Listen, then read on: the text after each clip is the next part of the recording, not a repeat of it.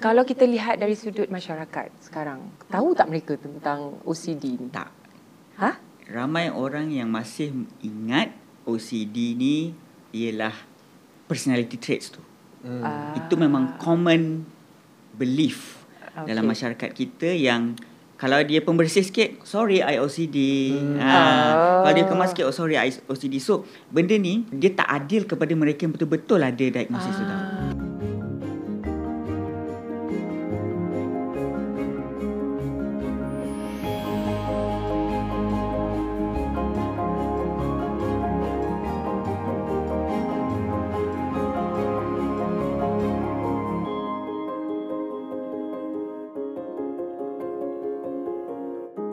Hello, welcome to Sembang Tepi Kak G, talk show susulan dari hashtag P M Tepi Kak G di gempak dot com. Korang mesti tertanya-tanya kan, nak sembang apa kat tepi ni? Sebenarnya kita akan berborak tentang perkara yang begitu dekat dengan kehidupan kita tapi jarang orang nak buka cerita, iaitu berkenaan kesihatan mental dan juga psikologi.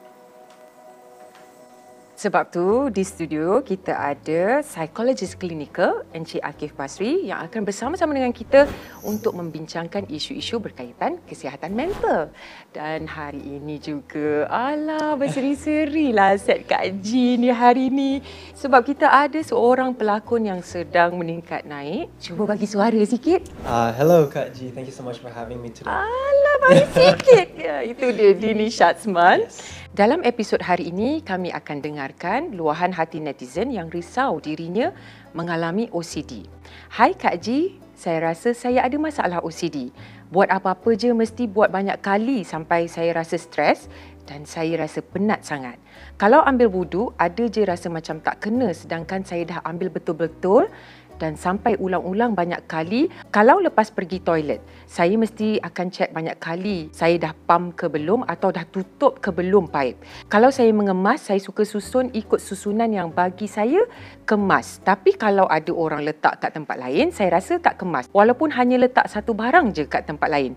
Adakah saya mengalami O C D? Terima kasih kepada Zaza yang sudi berkongsi kisah anda dengan kami.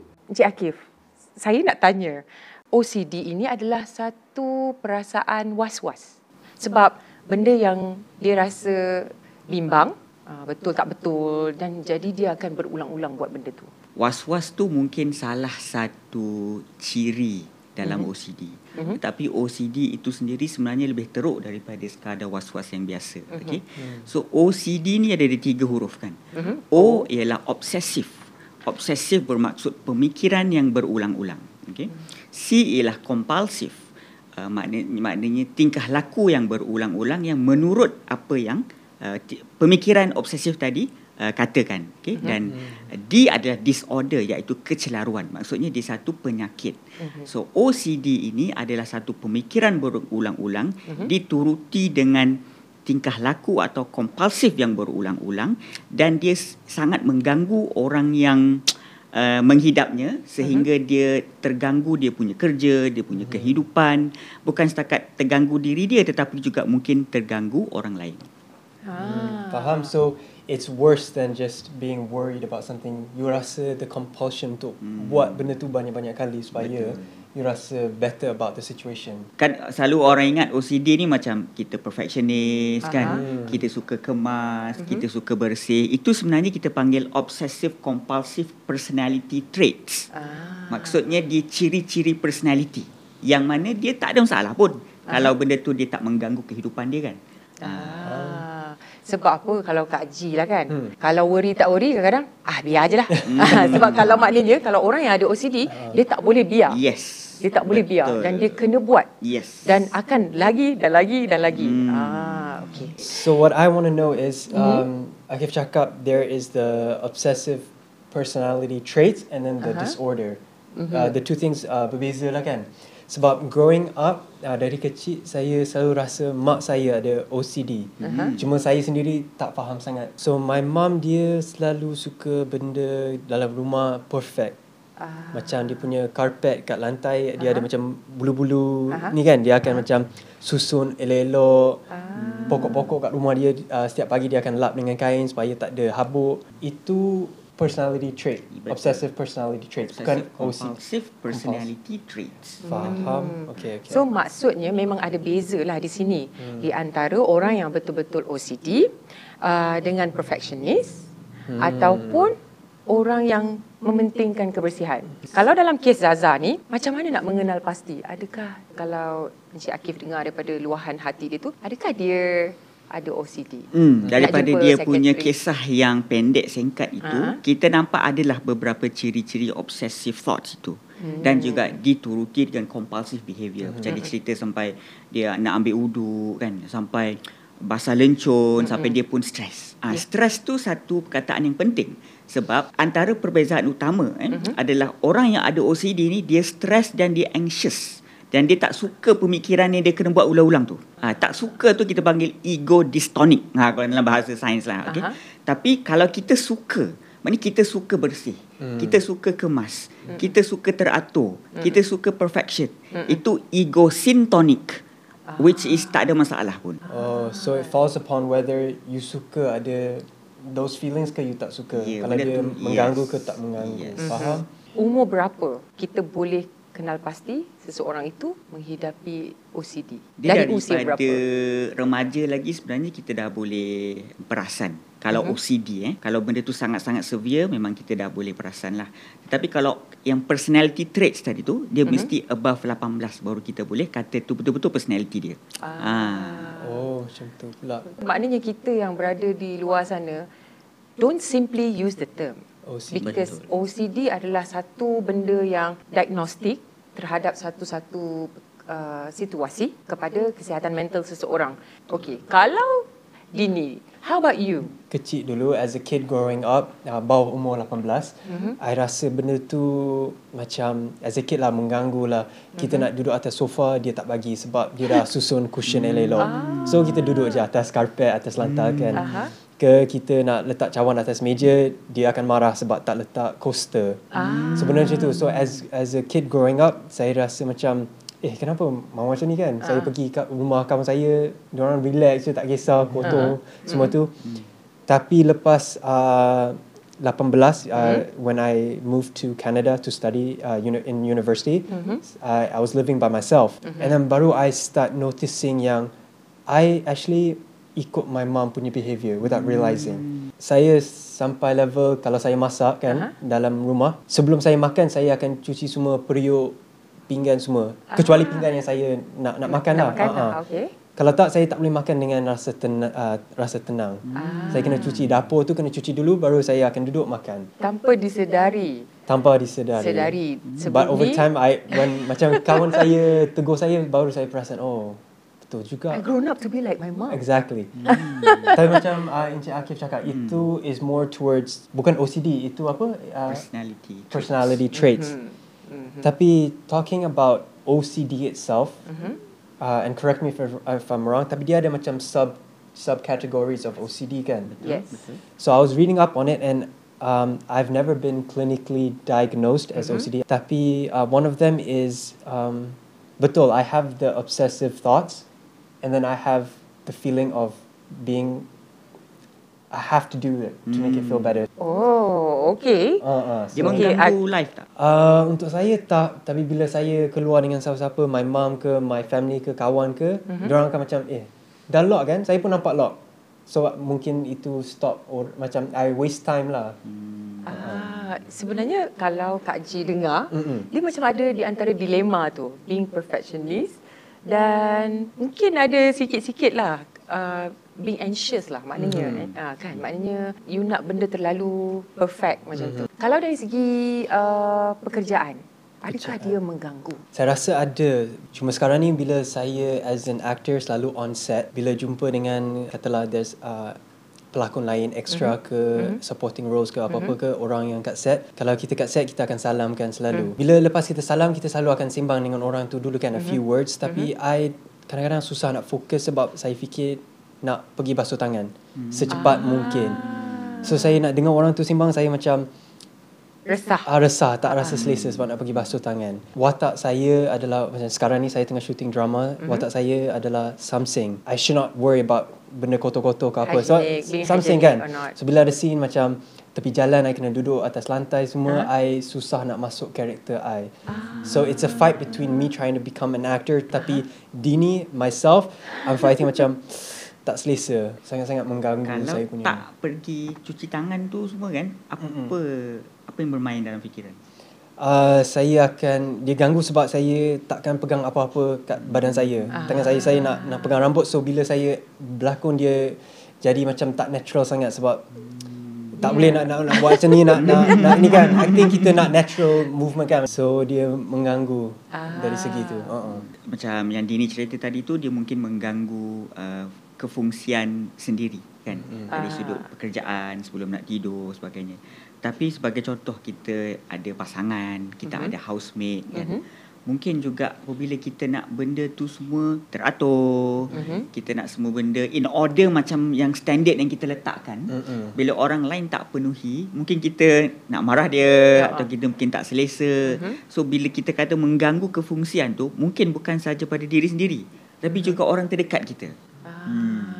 Dia dia somehow vibes ni bukan sahaja kita rasakan, tetapi mm-hmm. orang-orang di sekeliling kita akan mendapat tempias yang sama. Kalau Dini tak selesa, uh, Kak G rasa orang di sekeliling okay. juga akan mm. akan ada rasa tu. Kalau bercinta, mm. ah, macam mana dalam memilih kriteria, dalam memilih cinta? Ah. Uh. Jana is a person yang dia... Okey, saya tak sebut nama tak dia. Sebut, dia tak sebut, saya sebut. Jana memang suka makan kan? Okey. Okey, dia suka makan, kat mana-mana pun dia akan makan. Dia tak kisah. Dia tak kisah sebab dia pun selalu shooting. So, dia dah biasa makan dalam kereta. Uh. So, bila uh, we are together and uh-huh. we're going anywhere, okay. dia nak makan dalam kereta, saya takkan bagi. Bergaduh lah mula-mula tu. Bergaduh juga. Okay. Kadang-kadang dia akan makan juga. Ah. Ha, dia akan makan je. Senyap-senyap. Tak, dia makan depan saya. Jana tu kan kisah sangat kan. So benda tu dia macam uh, that's when macam nak gaduh, tapi kita tahu benda kecil. Faham tak? Tapi untuk kita benda tu besar. Dia rasa benda tu kecil. So it's the misunderstanding yang akan buat gaduh tu boleh jadi. Uh, sometimes dalam hidup kita ni ada benda yang kita takutkan. Tapi kalau kita expose dengan benda yang kita takutkan, kita akan jadi lebih berani. Dan saya rasa Uh, Jana mm-hmm. banyak um, exposekan you dengan your fear tau. Contohnya mm-hmm. you takut kereta kotor lah, kereta apalah kan, mm-hmm. Kif? Maknanya Jana adalah medium yang baik untuk menetralkan karakter pada pada Dini. Akif rasa macam mana? Mungkin boleh jadi membantu, aha. mungkin boleh jadi juga menambah stres. Alamak. Dia tengok kepada keadaan dan uh-huh. situasi kot. Uh-huh. So um, di, benda tu perlu dibincangkan sebagai satu medium terapi. Uh-huh. Takut-takut dia jadi lagi teruk. Uh. So uh-huh. dia boleh work both ways jugalah. Uh-huh. Hmm. Betul juga macam Kak G cakap, when I'm by myself, uh-huh. kita tak perasan benda tu sangat. Sebab bila kita ada masalah tu, katalah macam kita nak check kereta tu dah lock ke belum, nak pasang mm-hmm. tangan sampai tiga kali, tak ada dengan orang lain. So uh-huh. dia tak menggang, kita tak tak perasan benda tu, benda sebab tu kita menggang. Buat je, yeah. okay, it's yeah. what we want. Mm-hmm. Tapi bila kita dengan someone else mm-hmm. yang um, is close to us, diorang yang akan tegur kita benda tu, baru kita mm. macam oh betul juga. Saya rasa dia memerlukan macam sacrifice dua-dua belah pihak juga kot. Mm-hmm. Dua-dua kena empathy. Macam Dini tadi, dia ada empati terhadap Jana. Bila dia lapar, kita bagi je lah kan. Mm-hmm. Walaupun mm-hmm. dalam hati tu risau, tapi bagi je lah. Mm-hmm. Uh-huh. Mungkin juga bagi Jana, dia kena ada empati juga. Bila dia tak lapar sangat, uh-huh. tak payahlah yes. kan. Ah. So, dia mesti ada macam compromise. Persefahaman, compromise. Mm-hmm. So, I think that would be the key untuk the relationship would work. Pemahaman kita tentang seseorang tu, bila kita cintakan dia, sayangkan dia, itu akan membuatkan kita lebih memahami. Sebab tu kita sekarang ni, Dini, kita nak create awareness. Yes. Uh, so maksudnya bila dah ada awareness seperti ini, bila kita sebut tentang uh, O C D dan uh, tentang being perfectionist, mm. is totally two different things but related towards each other. Yes. So jadi orang tak adalah cepat diagnose orang lain, yes. dan diorang pun akan mudah beradaptasi kan. Mm-hmm. Okey, dan sebenarnya Um, Kak G nak tanya, kalau kita lihat dari sudut masyarakat sekarang, tahu tak mereka tentang O C D ni? Tak. Ha? Ramai orang yang masih ingat O C D ni ialah personality traits tu. Hmm. Ah. Itu memang common belief okay. dalam masyarakat kita yang kalau dia pembersih sikit, sorry I O C D. Hmm. Ha. Oh. Kalau dia kemas sikit, oh sorry I O C D. So benda ni dia tak adil kepada mereka yang betul-betul ada diagnosis ah. tu tau. Dia rasa orang yang ada diagnosis tu dia rasa macam the term O C D tu digunakan terlalu mudah dan sewenang-wenangnya. Mm-hmm. So I think pentinglah kita buat show untuk awareness macam ni mm-hmm. to create an understanding of the differences lah. Yeah. Ha. Orang yang ada O C D ni dia dia benda tu mengganggu dia. Dia tak suka faham. Ada benda tu. Hmm. Ha. Jadi sebenarnya penting juga untuk uh, public figure kalau kita lihat untuk memberikan awareness, maknanya perlu lebih tepat. Kan? Jadi macam mana? Macam mana jurang yang lebih mudah untuk dilihat, Akif? Antara O C D dan juga menjadi seorang yang itulah yang kemas, yang bersih, yang hmm. nak everything in order, uh, perfectionist, being perfectionist. Dia memang ada pertindanan, itu kita tak boleh nafikan. Eh. Mm-hmm. Orang yang ada O C D mungkin mm-hmm. juga dia boleh ada ciri-ciri perfectionist, kekemasan mm-hmm. dan sebenarnya dulu eh dulu mm-hmm. dalam buku diagnosis doktor-doktor ni uh-huh. memang dia satu benda yang sama. Ah. Tapi sekarang dia benda yang berbeza. Setelah kajian-kajian baru lebih menemui. Uh-huh. So sebab tu mungkin kekeliruan ini timbul uh-huh. yang merasakan benda tu sama. Beza dia still uh-huh. kenapa orang tak boleh bermudah-mudah self-diagnose adalah berbeza dari sudut benda tu dia jadi diagnosis uh-huh. bila dia mengganggu kehidupan seseorang tu. Uh. Kalau dia tak mengganggu tak apa. Faham. Ha. Hmm. Kalau kita katalah kita ada benda O C D tapi kita tak tahu mm-hmm. benda tu if kalau kita tak pergi jumpa psychiatrist ke um, dapat therapy or anything mm-hmm. boleh tak uh, O C D tu makin kurang ke by itself? Kalau mild ada kemungkinan. Ada kemungkinan. Okay. Tetapi dalam banyak kes mm-hmm. dia boleh jadi lagi teruk. Ah. So it's a high possibility dia jadi lagi teruk than dia berkurang dengan sendirinya. Tetapi oh, tak mustahil. Tak mustahil. So, so if that's the case, apa yang kita boleh buat? Uh, sebab kalau kita nak cerita tentang ubat, ianya uh, dengan prescription dari doktor. Tapi kita tak nak cerita pasal ubat dulu. Hmm. Tapi apakah terapi sendiri? Hmm. Bagaimana untuk memberikan ketenangan dalam keadaan kita beradaptasi dengan nak everything to be perfect kan? Hmm. So macam mana cara terapi sendirilah? Uh, susah sebenarnya nak jawab soalan tu. Uh-huh. Sebab Um, terapi sendiri um, antara yang boleh kita lakukan lah. Uh-huh. eh. uh, The very minimum adalah uh-huh. uh, lifestyle kita kena sihat. Maksudnya tidur cukup, uh-huh. okay? uh, Makanan sihat, uh-huh. minum banyak air kosong, uh-huh. uh, persekitaran sosial kita tak lebih put more pressure, uh-uh. okay? In essence apa saya nak bagi tahu adalah Um, seboleh mungkin kita uh-huh. cuba mengurangkan diri kita daripada lebih stressful. Hmm. Ha, hmm. Itu yang boleh kita buat sendiri. Tetapi tidak cukup untuk menghilangkan dia seratus peratus.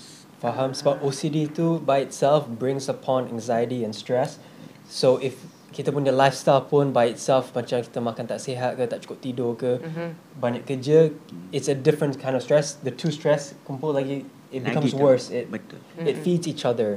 Mm-hmm. So we try to reduce as much as possible the stress in order yes. to help it. So maknanya untuk Zaza ni, uh, jangan takut, jangan malu. Mm-hmm. Kalau rasa tidak cukup dengan apa yang kami kongsikan pada hari ini, terus saja melangkah keluar mencari pertolongan daripada psikologis-psikologis yang terlatih di Malaysia ni untuk membantu dia lah. Sesiapa yang menghadapi problem ini, struggle yes. dalam being O C D mm-hmm. ataupun perfectionist, tidaklah sampai mengganggu tentang relationship dengan orang sekeliling. Tapi kalau mengikut severity, kalau dia mengganggu, yes. anda tidak boleh berfungsi dengan baik, jangan tunggu lagi, reach out. So, Dini, mm-hmm. any words? Words that uh, you want to share?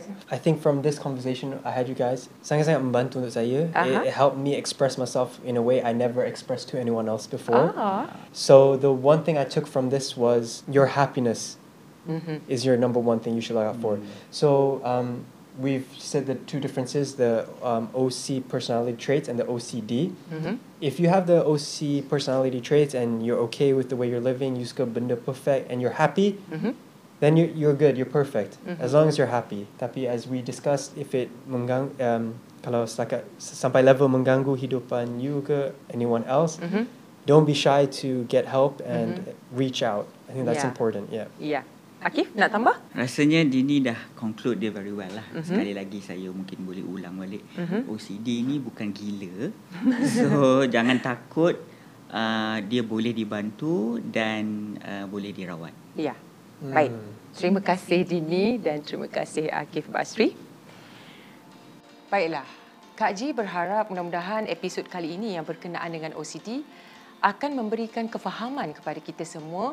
Jangan memandai-mandai menggunakan terma ini sekiranya anda tidak tahu. Jangan suka-suka letakkan, oh dia ni O C D, oh dia tu O C D. Aa, supaya anda akan lebih berempati dengan orang yang benar-benar mengalami O C D dan akan mencari jalan bagaimana untuk beradaptasi, membantu mereka. Jadi sekiranya kalian ada permasalahan, boleh terus menghubungi kami di laman sosial Astro Gempak, Facebook, Instagram dan Twitter. Kak G akan sentiasa berada di sini untuk kalian semua. Okey, P M tepi je. Jumpa lagi Sembang Tepi Kak G. Bye.